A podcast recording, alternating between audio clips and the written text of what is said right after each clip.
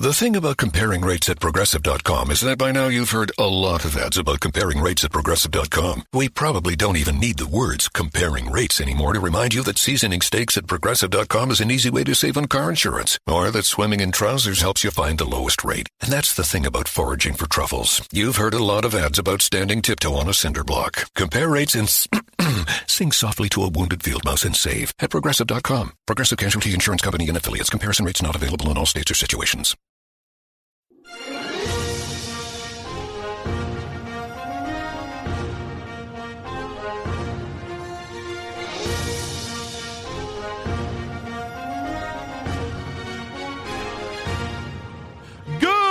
Morning, good afternoon, good evening, or it's doing good already. This Eagle Eyes on Tech. I am Eagle Falcon. Oh boy, we've got we we've got things to talk about. Stadia, the biggest I told you so, possibly of all of 2019. YouTube going through literal legal hell and Tesla. Tesla, Tesla, w- what are you doing, Tesla?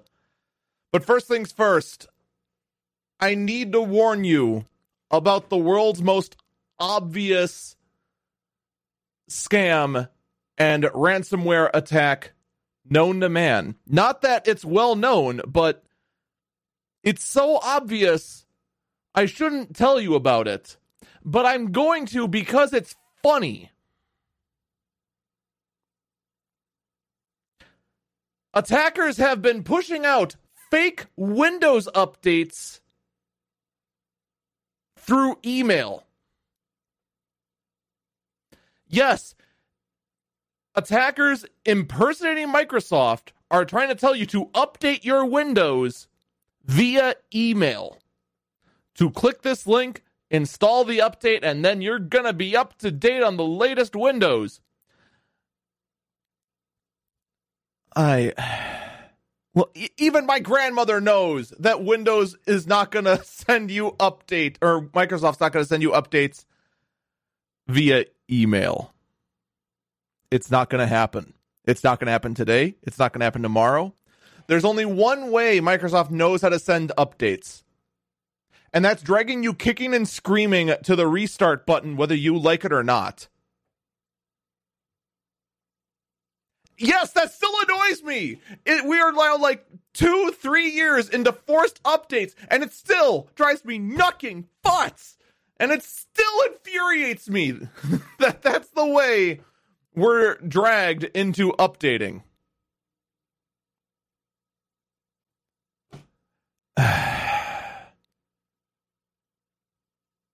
no, I still don't believe there's a good reason for it. But but yeah, uh, pro tip: don't click suspicious emails. Okay? I know there are some people out there who don't understand that, but just don't click suspicious emails. It's that simple. That's all you got to do. That being said, EA did, in fact, scare the ever loving everything out of all of their Origin users, of which I am still not part of because EA still sees Eagle Falcon as a prohibited word. I am still salty about that.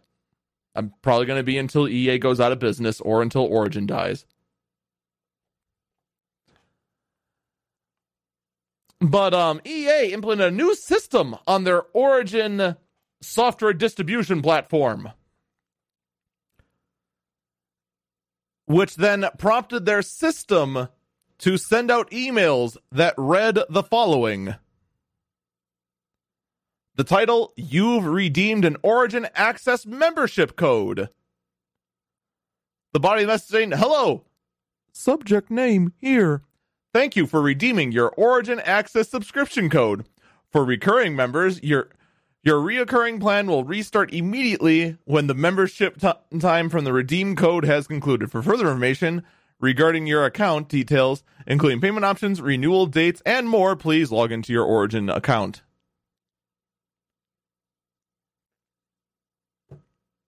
To those who are familiar with any sort of email scam attacks like this, that does seem extremely suspicious, except it actually is from EA. This actually is a real email.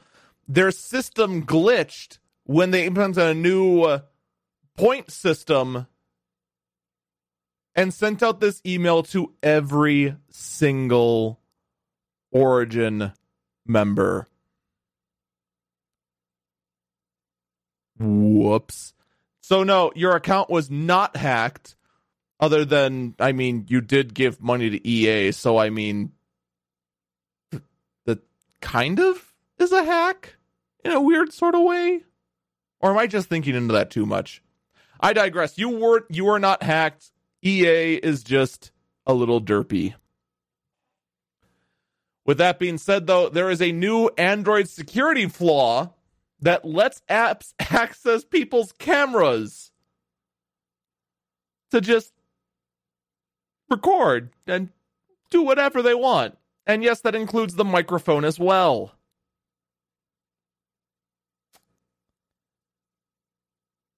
Whoops. Yeah, that's uh that's not good. So just just just be aware. Just just be aware of that. And actually speaking of uh Android things, I'm actually going to go out of order here a little bit from what I originally planned. Leaks of Samsung's new S11 phone that's probably going to be launched in January or February have come out and is revealing a centered hole punch camera hole in the front of the screen, no headphone jack, and a square camera bump in the upper corner. You know, between all the various uh all the various Android exploits that have been coming out that seem to be coming out in or maybe I've just been noticing them more but there's been more Android exploits that have been revealed. Android phones in general have been just sheepishly, obediently following the Apple trends. Y- you know what? I'd like to take this time to apologize to all the Android users out there. This is clearly my fault. It, it clearly is. Because when I was using the iPhone, that's when the iPhone 10 came, came out, and that's when Apple started going down this route of having awkward screens with chunks taken out of them, which then dribbled down into the rest of the smartphone industry. And that was all because I clearly switched to iPhone. Now that I switched back to a Samsung phone, now Samsung is going against everything they ever stood for and just getting rid of headphone jacks, blatantly copying Apple, putting holes in their screens. It's all because I switched over to Android. I apologize to all Android users. And I am also frustrated by this. What the heck? Uh, I, I guess this is just our future. No headphone jacks, ugly bumps back on the back of phones that's the real question, though. Should I actually switch back to Apple? Because clearly, whichever side I, I go with starts derping out. But the problem is that if I switch to Apple, then Apple's going to do stupid things, and everyone's copying Apple. So if I switch to Apple, the stupid is going to is going to slip down to everyone.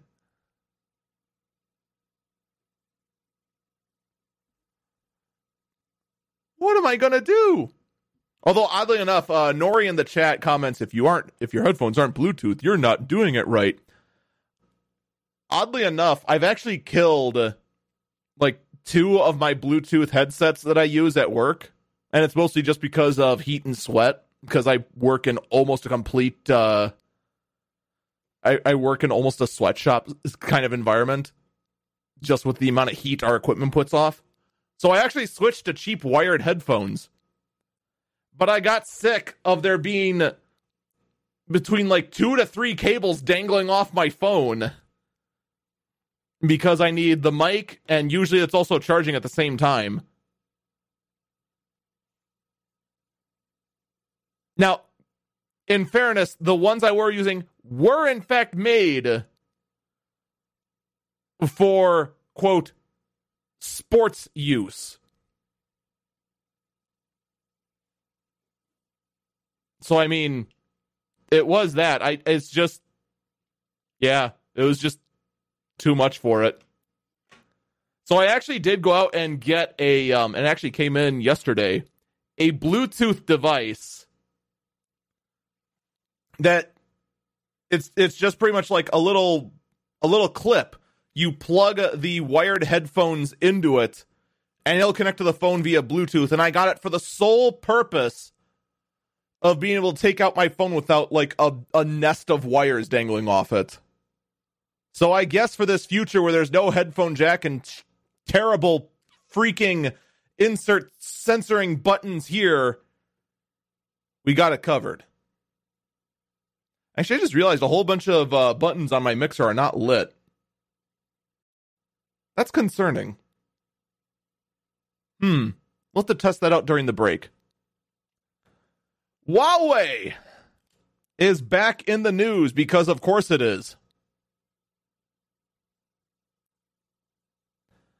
Huawei has started an invite only bug bounty program for their phones. And the better part is that it pays out to find bugs and exploits even more than Samsung and Google. No word if it pays out more than Apple, though. But here's the thing we're not concerned about the exploits that we can find on our end. The exploits we're concerned about is the ones within the Huawei network. Yeah. And then also, of course, just step back for a bit, get yourself some popcorn, and just appreciate the irony in Huawei, one of the most suspect cell phone companies in all of lands, making a bug bounty program just just just sit back in your chair, lean back, relax. Just munch on some popcorn. And just feel free to giggle to yourself for a little bit. Why not? It's Huawei making a bug bounty program. oh.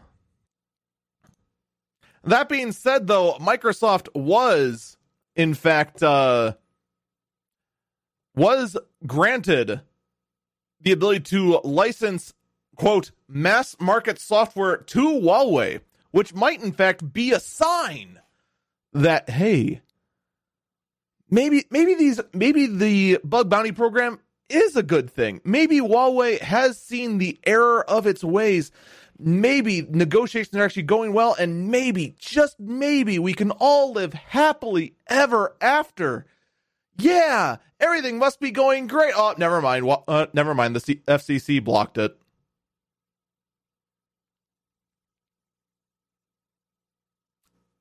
Huh. Wah wah. Granted, the FCC vote was to block a lot more than just Microsoft, but uh, never mind. I, I guess there's nothing rosy on the other side after all for Huawei.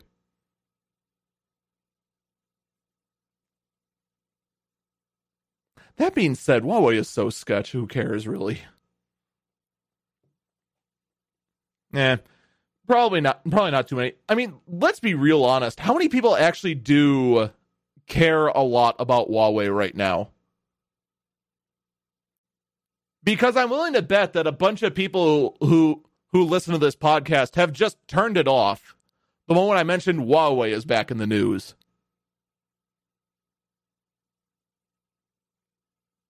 Like, I just feel like people are just ready to scream out, We get it! Huawei sucks!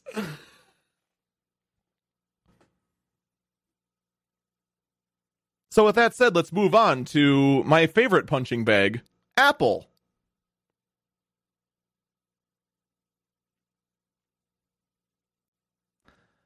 Apple decided that uh that well um you know how you have thoughts about chunks of your screen missing to hold camera notches? You know how you have thoughts about uh laptops still being sold with clearly defective keyboards? You know how you have thoughts about uh about how your earpods which have for some reason become fashion statements just fall out of your ears?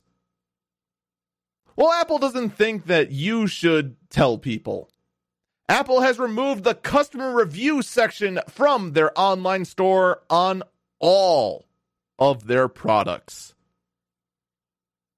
On all of their sites.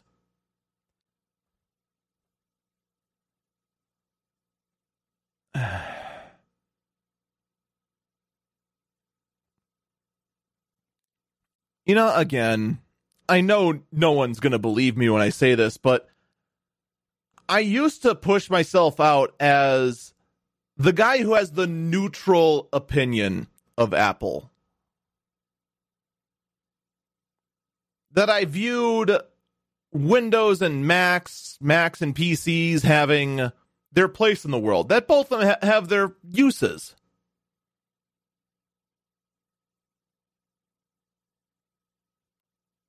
I, I I just I can't.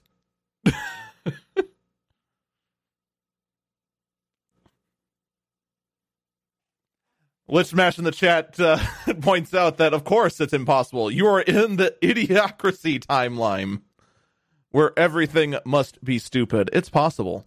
It is quite possible. I will say a small thumbs up for Apple bring, bringing back a traditional keyboard for their new Mac Pro. Now there actually is a Mac laptop that isn't defective from the factory.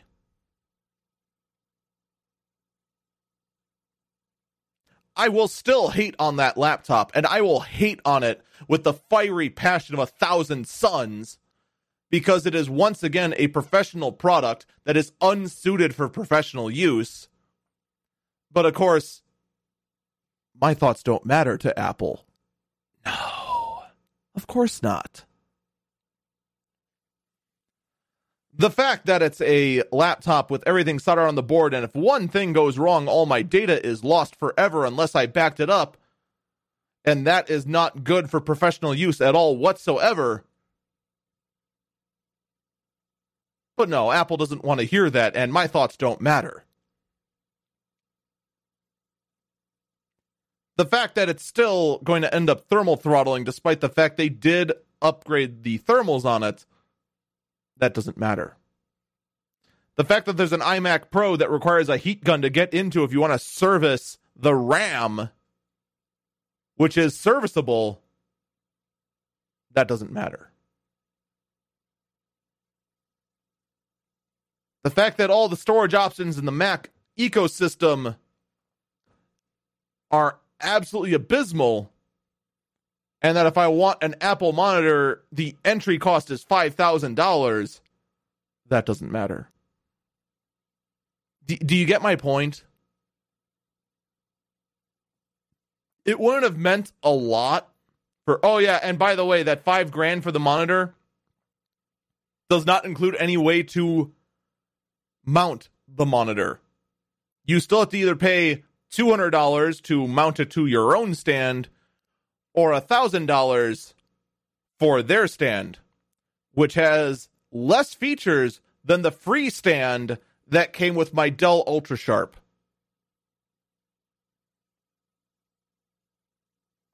I'm just saying. I can defend the monitor with its quality, but I can't defend the fact there is no cheaper option. There is no other size option, and the fact that it's a thousand dollars for a hunk of metal that swivels.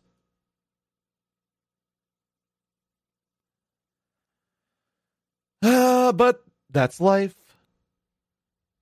That's life. All right. Well, I, I guess I stalled for long enough. Let's get to one of the big topics. COPPA. This has begun to explode on YouTube. If you do not know, I'm going to give you the as brief of a synopsis as I can. COPPA, aka the Children's Online Privacy Protection Act, was a law signed into law back in 1998 and went into effect in the year 2000 on April 21st. It says that online companies cannot collect data on children of 13 of uh, children who are 13 years old or younger. The only way you can is if you get written consent from their parents sent in either via fax or via post office. It really does uh it really does show just how old the law is, but basically most companies just were in accordance with the law and everything was peachy and happy and whatever. All right. Until recently, when YouTube revealed that, well, their platform is an amazing platform for young kids. Before then, YouTube was always marketed, and in fact, in their own terms of service, in order to make an account, only usable by by uh, people who are older than 13.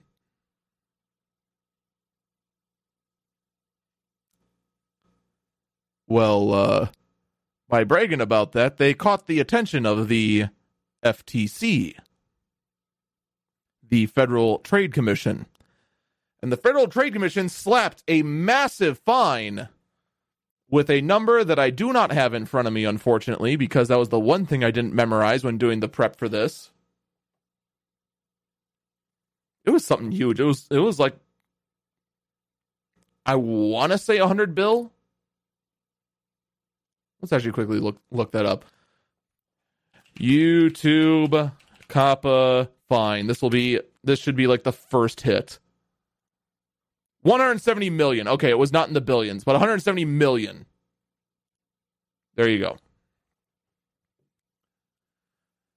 And as such, also has to put in steps to make sure that from then on out, they are in compliance with COPPA. So this means that every single YouTuber must say whether their videos are intended for children, not intended for children, or select an option that lets them select it individually for each video. If they're intended for children, they will those videos will get no ads. And pretty much that's it. Pretty much almost all of your YouTube revenue is gone on that video.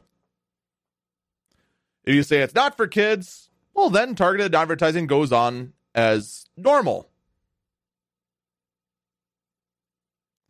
So there's a couple things that are just kind of up in the air. First off, like True DK0 in the chat just said, what about YouTube Kids?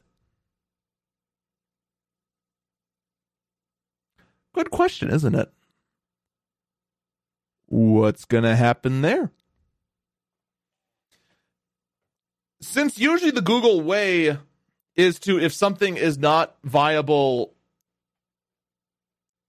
or is just going to be a drain on the company, they axe it, more than likely YouTube Kids is going to die. Now, as far as YouTube content creators, I've already gone through and said that my own videos are not suited for children because I can't, because my YouTube channel I use to promote my Twitch channel. And on my Twitch channel, I, unless I'm recording this podcast, I don't try to not swear. Wait. Yeah, that's right. So, I mean, my target audience is young adults, older teens. Just okay. But here entails the problem, and regret the van the chat just touched on it.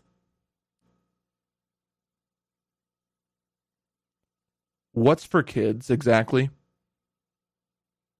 Because most of us are just thinking, okay, you're a you're a let's play channel, whatever. The thing is that it's no longer what YouTube thinks it is, it's what the FTC thinks it is. So, for example, I'm streaming currently Pokemon Sword.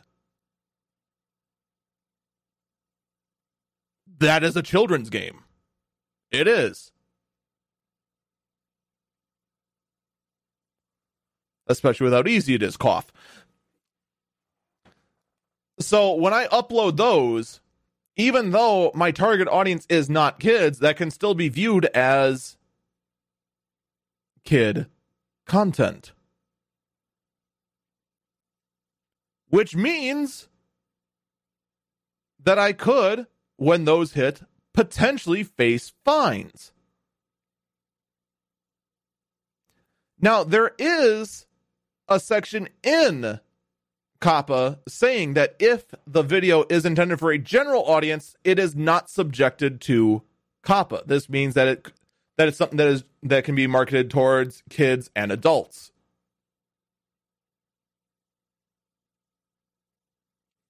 The problem here is that YouTube is not taking that chance because it knows if it gave the option for content creators to say, is your video intended for kids, adults, or everyone? Everyone's going to hit everyone. No one in their right mind is not going to hit everyone. Cuz they cuz every single YouTuber is going to they're not going to think about COPPA, they're not going to think about the legal ramifications. They're just going to go well, I want my video to be viewed by everyone. That means more views and more of that sweet, sweet ad money. Oh, right.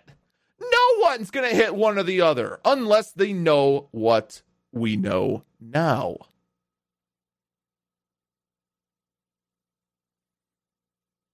Even the people who have Baby Shark up there are going to say their videos for everyone.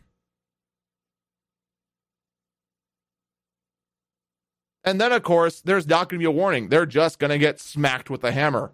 And it's a big hammer. A very big, heavy hammer.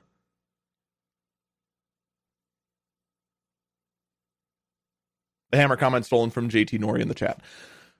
So this brings YouTube into an awkward point because this ruling that because this now goes into effect January 1st of 2020. And now content creators are going well does this mean I'm going to get heavily de- demonetized? Does this mean my channel's going to vanish if it's questionably for kids? is uh, is this is, is my are am I gonna are oh no and that's pretty much the state of YouTube right now. No one knows what the YouTube landscape's going to look like at the turn of the year.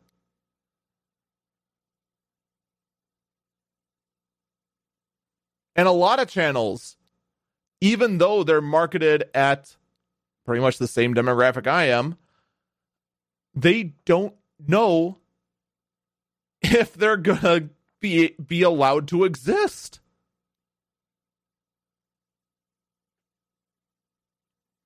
I, for one, am just grateful that uh, this law goes by physical age and not mental age because I am 90% certain that 100% of the YouTube audience, myself included, is in fact mentally 12. So at least YouTube won't die overnight. that being said, though, let's be honest. YouTube is going to inevitably put an algorithm to go ahead and enforce COPPA. Do you know how great YouTube algorithms are? They're amazing. They're great. They're they've never made any sort of mistakes ever. No. They never had, by the way, that was all sarcasm. Cuz unless I need to remind you, last week we ended up having to talk about or was it 2 weeks ago? A week or two ago we had to end up talking about how a YouTube algorithm banned tens of thousands of YouTube accounts that spammed emotes.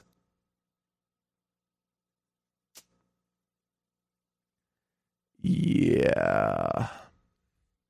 We're going to take a quick break here. When we come back, we're going to talk about Stadia and the return of Half Life. I know. I never thought I'd say those words either.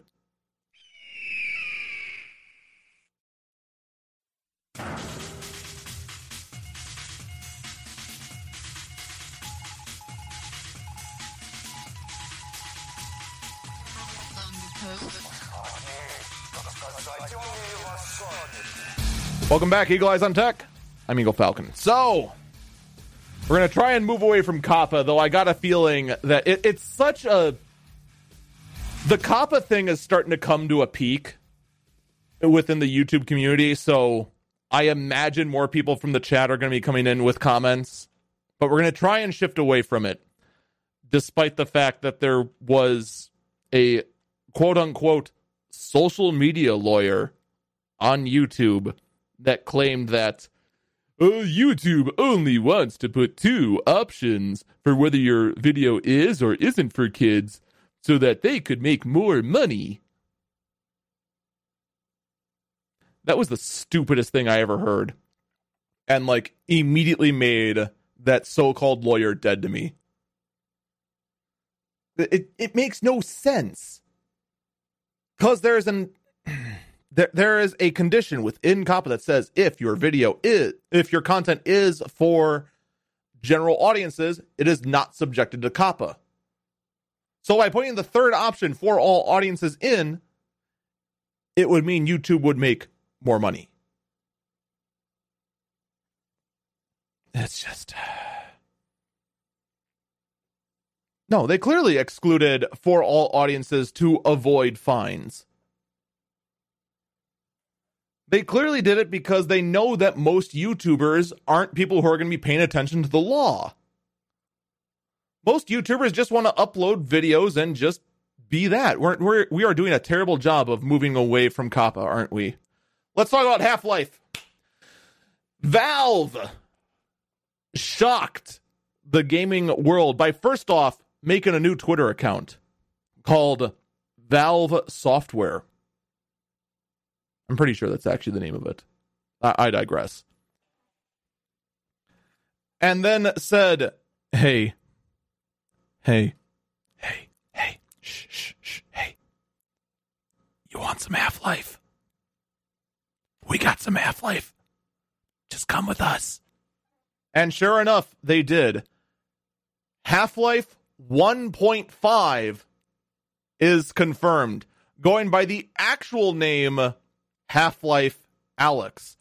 It is a full VR game. As far as we're aware, it is going to be a VR only game and is quite possibly one of the only games that is 100% made to be a VR game rather than a tech demo or Beat Saber.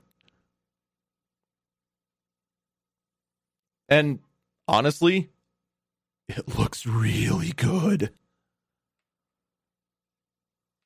And it, it might just be because, man, I miss Half Life. I miss the good old days, man.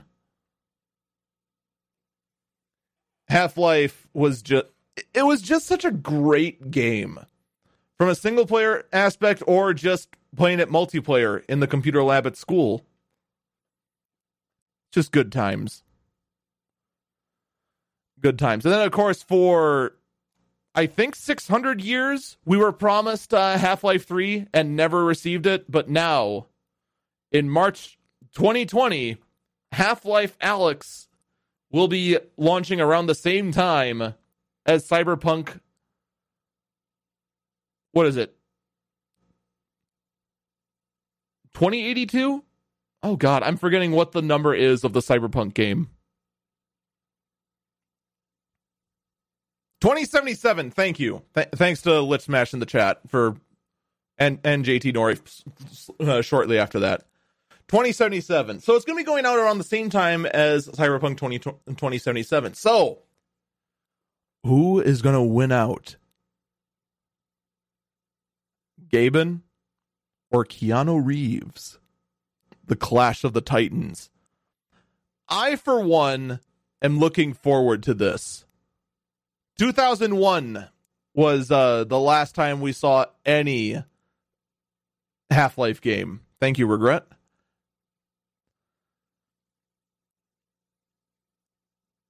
On top of that, we've also got the Final Fantasy VII Remake coming out in March 2020. Every single freaking streamer is going to either be playing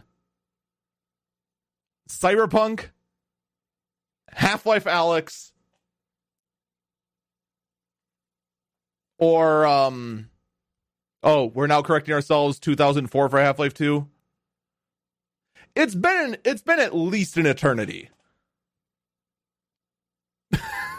People giving me information, not realizing they're giving me information. I digress though. There's going to be a lot of good games coming out in March. Be ready for it.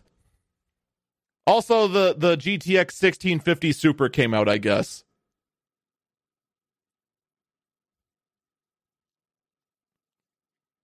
Okay, real talk though. The the GTX 1650 Super, I actually do like this card. This graphic card I like a lot for two reasons. One, it's a decently cheap NVIDIA graphic card. The Super is going to be a $160 card, and it's going to be able to do pretty much any kind of 1080p gaming you'd want it to do. Not bad. Okay, real information finally coming in. 2007 was when Half Life 2 Episode 2 came out. Late 2007, in fact.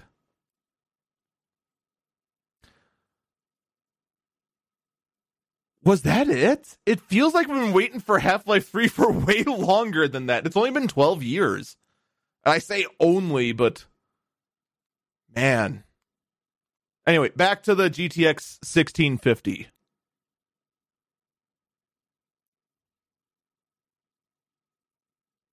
That's one reason I like it. It's a decently cheap card, but more importantly, it does have the new age NVENC encoder in it. So this means if you want to stream and you just want a hardware encoder that is respectably good, this card is the cheapest way to plug into any computer that can handle it and just bam, you can stream. That's it. No additional stress on the hardware because it's got a dedicated chip just for it on the GPU no need to get whatever the hell overkill rig I have right here from 10 years ago with dual hexacore CPUs in it. No need to get anything crazy like that. Just one card. That's it. The only thing that kind of bites is that it is a 100 watt card. This does mean the 1650 Super will require a six pin adapter. So that much is confirmed. I talked about it before. You if you want to make a super cheap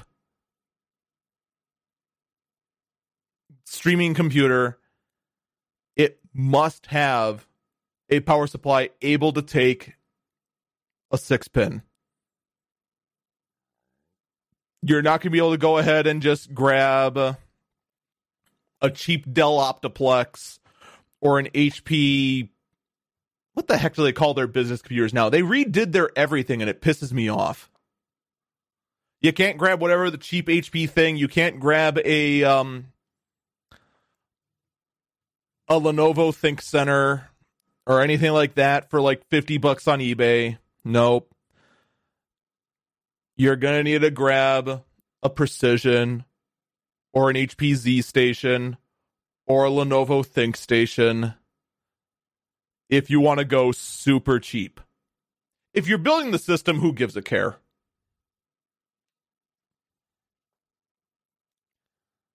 Also in um weird announcements, this actually almost ended up in the weird segment of the show, but um, I decided not to.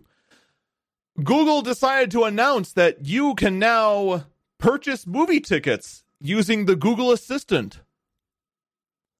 Wonderful. I cannot wait for so many people to buy movie tickets to shows they didn't want to view after asking Google where the bathroom was.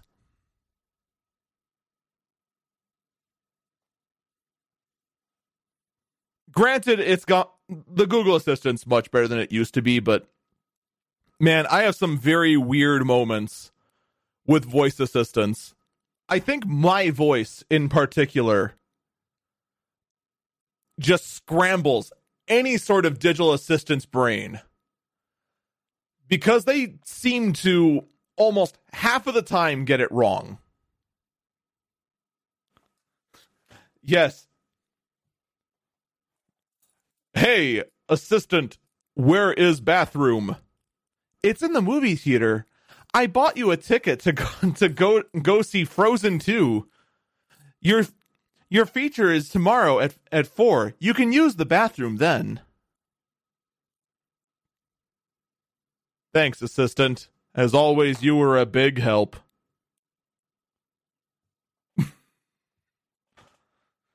oh boy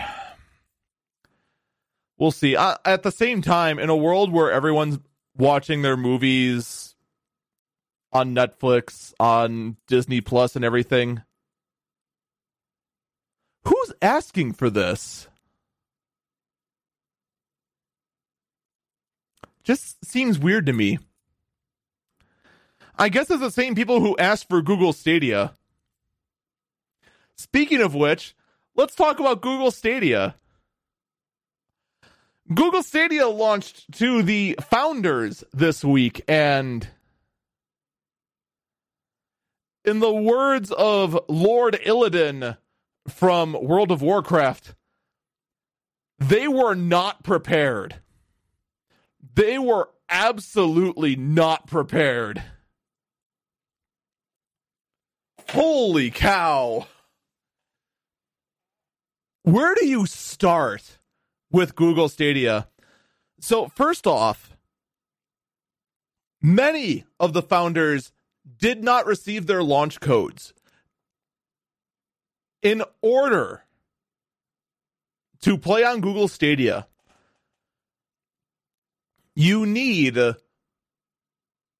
a code to activate. And on top of that, people were saying that you needed to activate it through a Gmail account and not a Google Suite account. If you say had a Google account and you register it with a non Gmail account, you never got your launch code. You only got your launch code if you registered with a Gmail account. Which is, first off, baffling. Absolutely baffling as to why Google set it up this way. And then on top of that, many features were not around at the launch. They just weren't.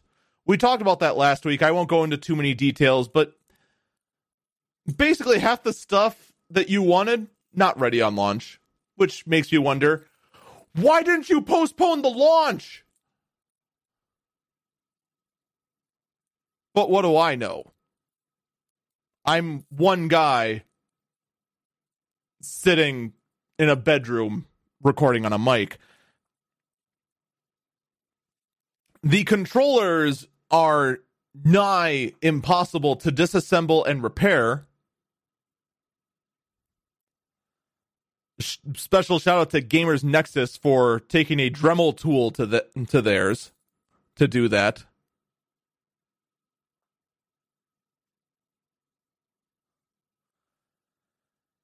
And then, of course, the latency was anywhere between uh, mere milliseconds in a best case scenario, which, you know, is what we were promised, to, and I'm not exaggerating when I say this, four seconds. Four seconds does not sound like a lot, but keep in mind, Imagine you pushed a button. And then, in the amount of time that I paused there, then the game responded. The game is unplayable. Just straight up. There is no game in existence unless it's Monopoly. Are you going to be able to play with that kind of a delay?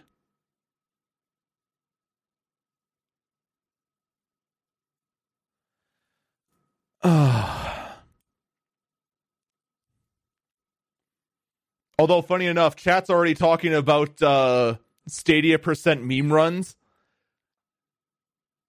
No one would speedrun on Stadia just because of the inconsistency in delays. Let's pretend you actually had like a direct fiber line to a Stadia server. That would be the only way you would speedrun on Stadia. I'm not joking. I I'm I mean it for real.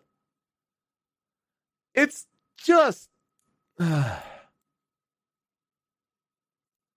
Oh, for crying out loud. And of course, the latency is inconsistent between doing it between accessing Stadia on the Chromecast, on a phone, or on a PC or computer. Oh, and by the way, that whole thing about uh, playing games at 4K, 60 frames per second, they lied. The 4K footage that was being sent out was upscaled 1080. Hey, remember when I said that uh, four Ryzen based CPU cores and a um and a Vega 56 GPU 4K gaming does not make. Called it. I freaking called it.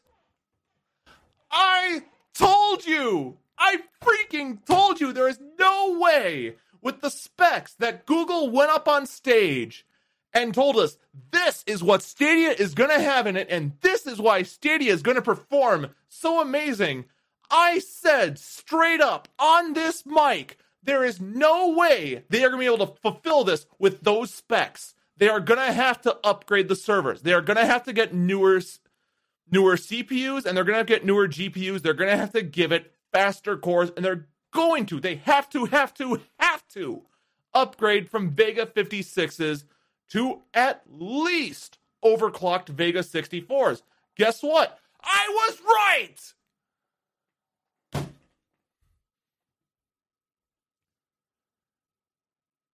And I should not be the only one saying, I told you so. This was the easiest I told you so to anyone who knows specs. Oh, by the way, um, fun fact that uh, Stadia controller claw accessory for your phone. Yeah, that can totally damage your phone. You know, just just for the cherry on top of your failure sandwich. By the way, those specs I just listed, because there's a little bit of confusion in the chat, just a little though, those were the specs of the server. If I didn't make that clear.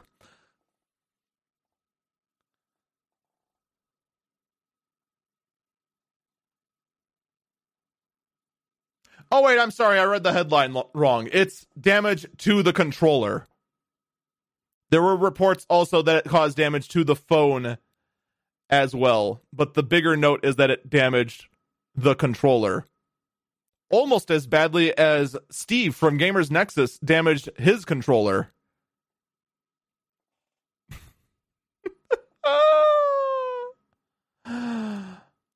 and as one final cherry on top of your cherry sundae that is Stadia.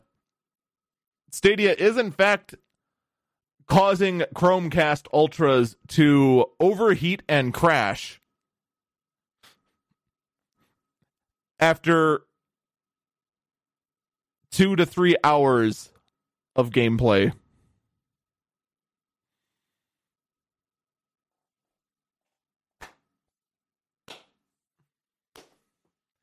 But hey, at least Google is proud of the fact that their controller is gender, gender neutral. They at least got that right. I definitely can't tell if that controller is a boy or a girl or anything in between. I can't tell.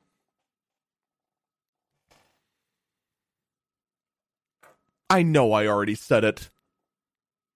But Google, why didn't you push back the launch date? Because now it doesn't matter how much you improve Stadia. It doesn't matter now how much additional effort goes into Stadia to improve it. It could end up being in four months everything they promised. It, it could promise zero latency. It could perform zero latency. It could provide 4K 144 frames. It could be the most amazing, amazing service known to man. But no one's going to ever know. Because now, when people hear Stadia, they're going to think of all the videos out there of of people showing, "Hey, I pushed a button and then I counted to 4 and then the character jumped." They're going to look at their overheated bricked Chromecast Ultras that by the way Google claimed and tested were going to be able to handle Stadia and they clearly couldn't.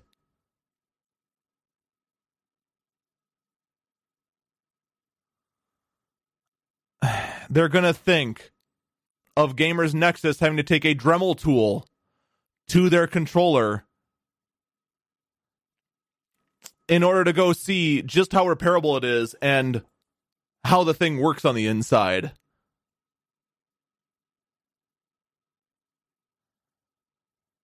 You know what's even better to the, this? Other game companies do terrible launches like this. Bethesda did it with Fallout 76. EA does it with everything you know and love.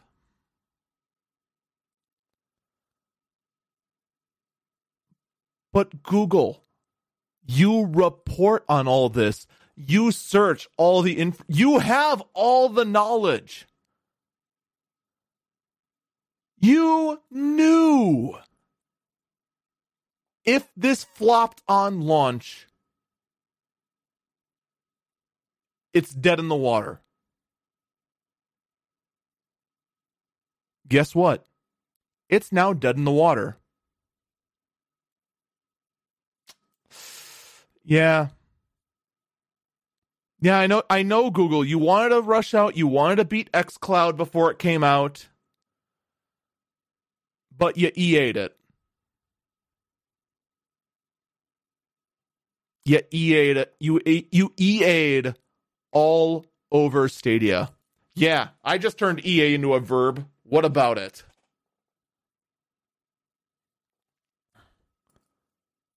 I know I'm not I know I shouldn't be doing tech predictions until the end of the year, which I mean, we're still a month away. But here is the world's easiest tech prediction. Google Stadia will be dead by the end of 2020.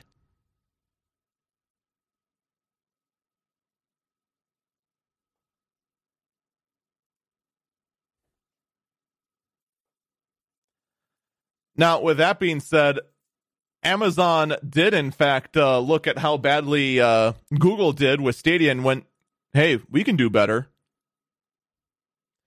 We can't figure out how to um, how to get uh, our own gaming platform Twitch working properly, but uh, we can do our own gaming cloud platform, right?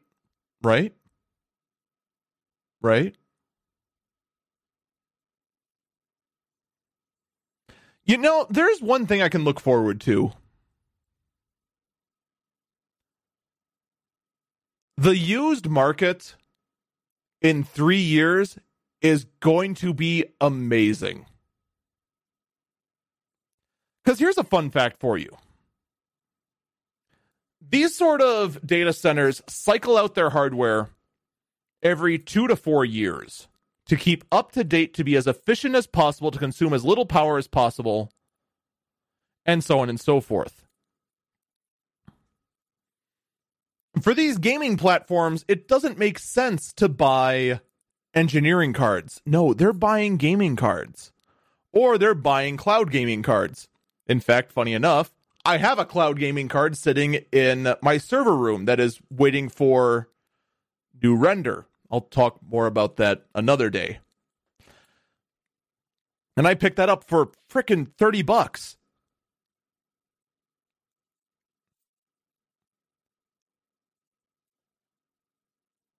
The used market is going to be flooded with these gaming cards that were used in data centers. I guarantee it.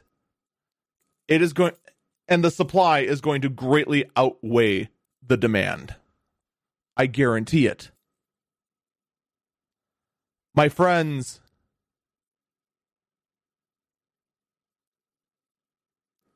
this is going to be very interesting for the used computing market.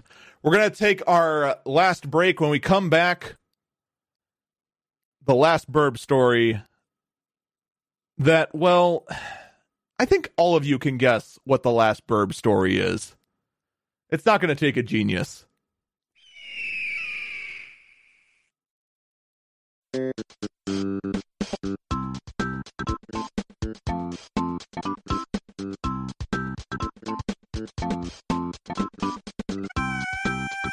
Welcome back, Eagle Eyes on Tech.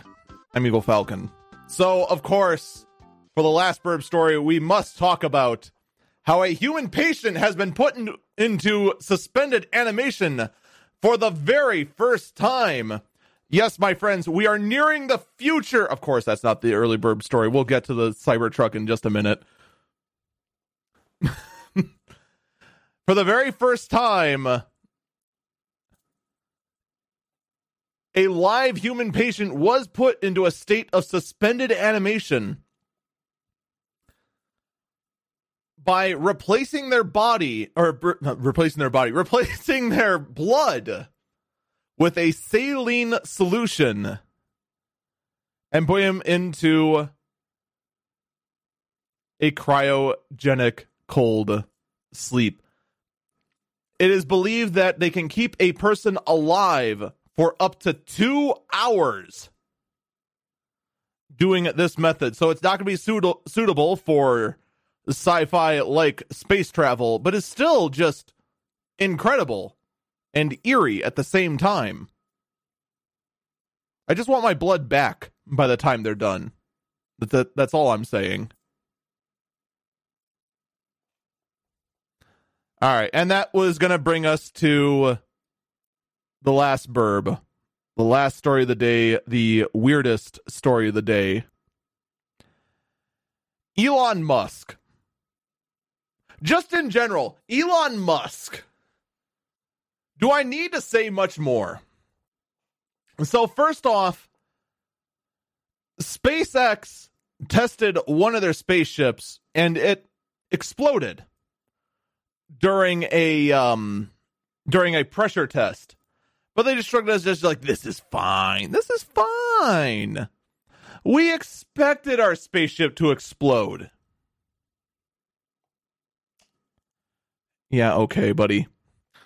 And then shortly after, and by shortly after, I mean a day or two later, Tesla announced the Cybertruck. The Cybertruck being the all electric pickup truck that looks almost nothing like any pickup truck ever. It is a very angular design, which, in Tesla's defense, a lot of pickup trucks do have very aggressive lines on them. The whole point of a pickup truck is to look aggressive. That's why a lot of people are attracted to pickup trucks that and they're pickup trucks and are useful for hauling and that sort of thing. But regardless, it has very sharp lines. And I want to say it has a grand total of one, two, three, four, five. I want to say like a dozen polygons makes up this uh this pickup truck.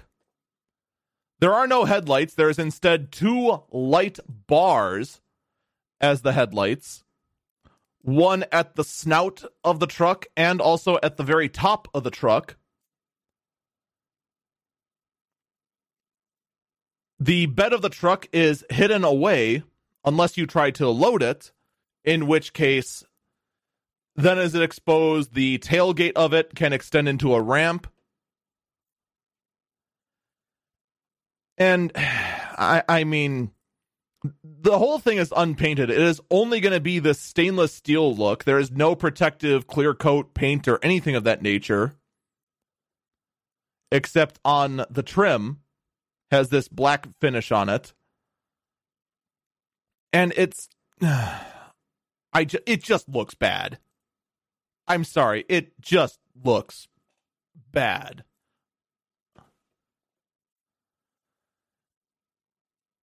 On top of all that, one of the things they tried to demonstrate was the durability of this vehicle. They tested the metal using a sledgehammer on uh, on stage. It was able to withstand that, which was pretty impressive. Although, after watching the demo a dozen times, it kind of looks like he lightened up when he hit the actual truck. That being said, when they demonstrated the quote Tesla armor glass, they relearned a quote from another YouTuber, that being Jerry Rigs Everything. And that is glass is glass and glass breaks. I kid you not, they threw a shot put ball at the at the windows. They did this twice and shattered the windows both times. Now, granted, the window stayed in one piece because it seems to be they're using bulletproof glass, which the whole point of bulletproof glass is that it absorbs the impact, cracks, and spreads the impact outwards to keep the bullet from getting past the window.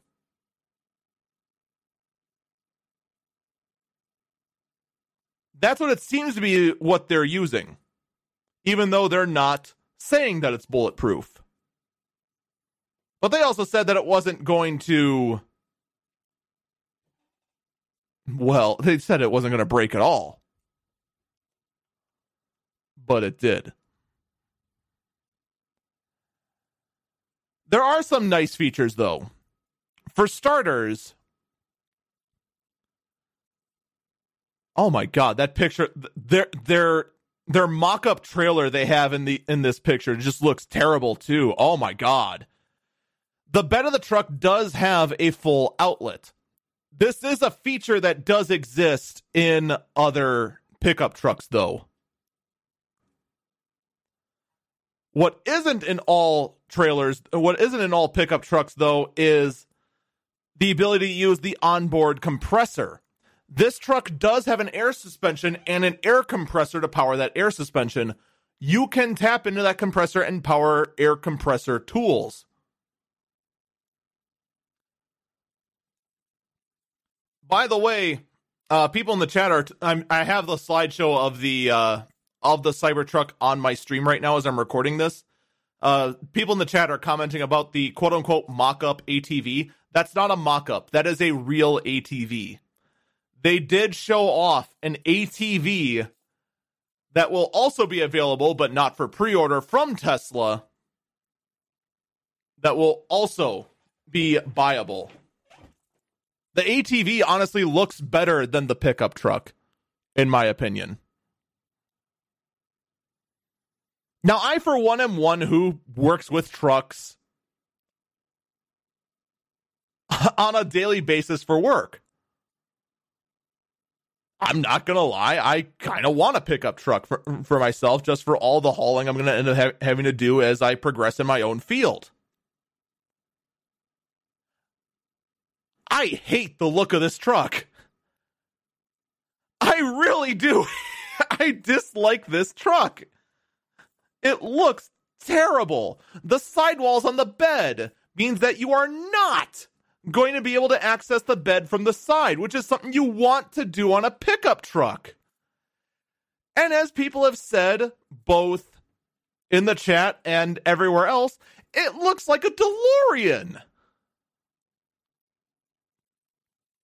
I said it actually looks like the Landmaster from uh, Star Fox 64 without the cannon.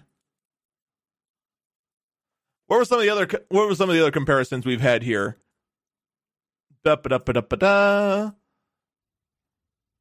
I've lost them all. Although JT Nori in the chat does bring up a good point.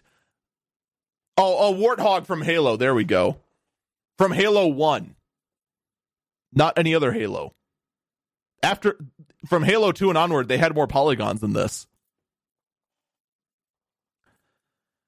JT Nori in the chat m- mentioned, "What's the DOT crash rate rating going to be?"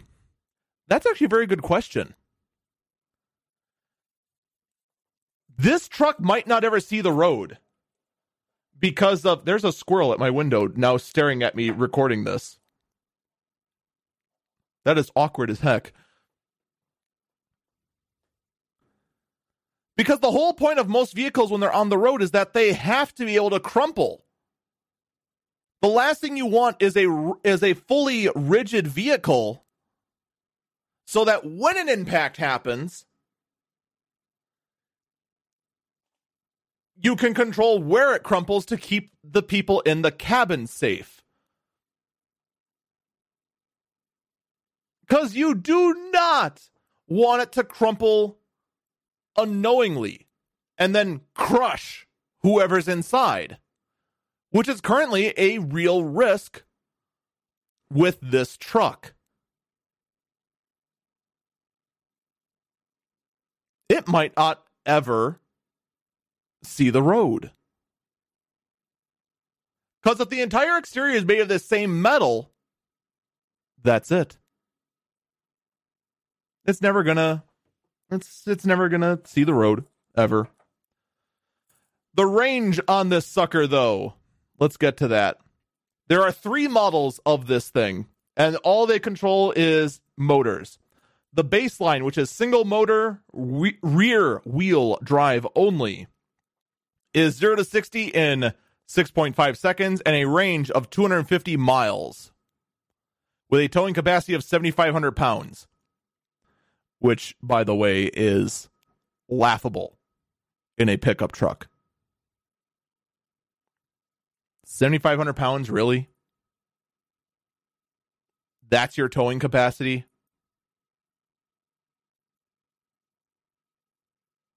I think my car can tow mo- more than that.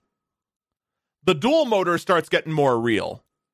Oh, by the way, that single motor, uh, that is going to cost, I don't have the prices in front of me. For whatever reason on their spec page, price is not on the specs. It is quite a bit, but it's still bad for a pickup truck. Single motor is 39,900, which admittedly is not that bad of a price. The dual motor is 0 to 60 in 4.5 seconds, 300 mile range, all wheel drive, towing capacity of 10,000 pounds, which is standard on class 1 pickup trucks. So now you're getting more real. That one is $49,900. The tri-motor model is 0 to 60 in 2.9 seconds, which is ludicrous for a for a pickup truck. 14,000 pound towing capacity, which hilariously enough, although it is incredibly impressive, at least on most US roads, is not legal for you to tow. Your legal limit in towing is five tons, 10,000 pounds. Once you exceed that, you actually need a CDL to tow that. Whoops. So, I mean, it's nice that it has the capability, but uh, most people are not legally allowed to tow that much. Still cool, though. That cost $69,000, $900. Oh, I see why it was why it wasn't just rounded up. We wanted to get the 69 in there. I get you. Oh, and by the way, um 7,000 additional dollars to get self-driving in that, that vehicle.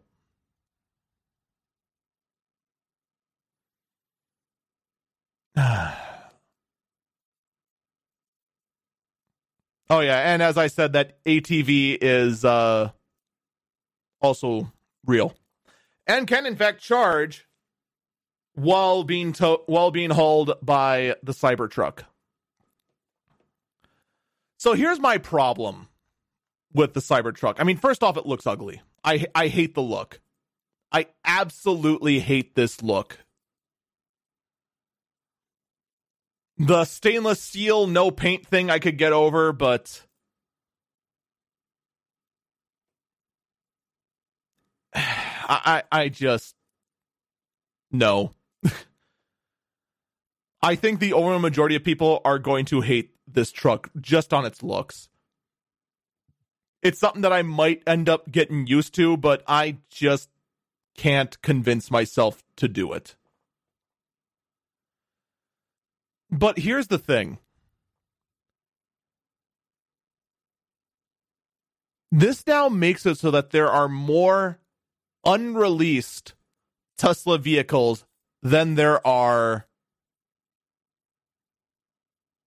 released vehicles from Tesla. Right now, Tesla sells three models the Model S, which is their luxury sedan, the Model X, which is a luxury crossover with gullwing, gullwing rear doors, and the Model 3, which is their mainstream sedan. They have yet to release the Model Y, which is their mainstream crossover vehicle, the Roadster, the refresh of their original electric tr- vehicle that is well I mean it's a it's a it's a luxury sports car, but it's not released yet. The Cybertruck, which is not going to be released for a while, and the Tesla Semi, which oddly enough is gone from the Tesla website. We were actually just talking about the Tesla Semi on the stream. And it's gone. Just straight up.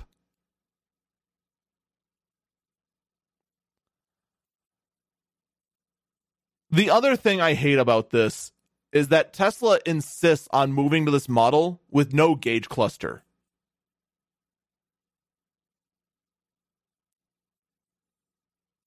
I hate it. As someone who drives nearly, or not nearly every day, the gauge cluster is just so close to where you're normally looking that it's just a quick glance down. Maybe I'd be able to train myself to just glance over to the center every time. But it's just no. And the fact that this Cybertruck also does it is just infuriating. What Elon Musk needs to do is focus, underline, focus on production. Half of your lineup now is unreleased.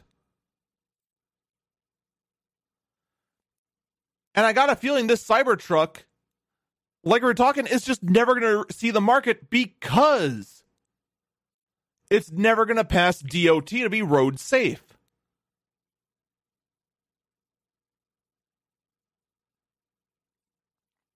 Focus, man. That is the key, and that's why this is just the most bizarre nonsense, and why Elon Musk is probably going to be the last burb story of all last burb stories. That's going to do it for this week's episode of Eagle Eyes on Tech. We went a little long, but you'll forgive me, right? Please do make sure you check out my weekly po- or my daily podcast, The Early Burb Briefing, which airs at 4 a.m. every day at whatever platform you found this podcast on. We're on every major platform there is for podcasting, including the coveted iHeartRadio. And I'll check out my Twitch channel, twitch.tv slash Eagle Falcon. Take care. See you next time.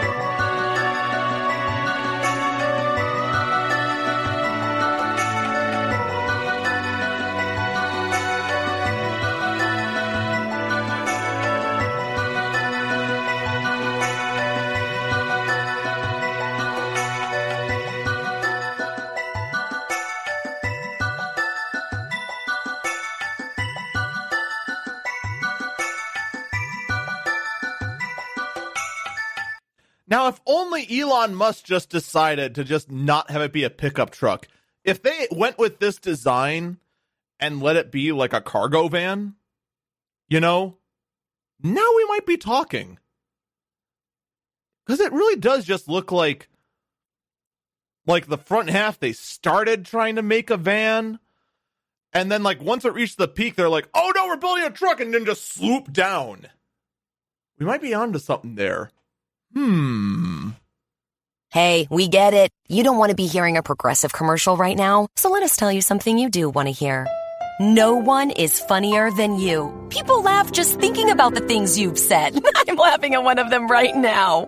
Coworkers repeat your jokes at the office, but they're never as good as when you tell them, and shame on them for trying. There. Don't you feel better? You'll also feel better knowing you could save when you bundle home and auto with Progressive. Although I'm sure you'd have a funnier way to say that. Progressive Casualty Insurance Company affiliates and other insurers. Bundle discount not available in all states or situations. Modern leaders. It's not just their ability to reason that we value, or their eloquence. It's more than their intelligence that we admire. What truly matters is their humanity. Just like modern leaders, the LS is human at heart. Every aspect of the Lexus LS is crafted around you, engineered to a higher standard, the human standard. The new 2021 Lexus LS. Experience amazing at your Lexus dealer.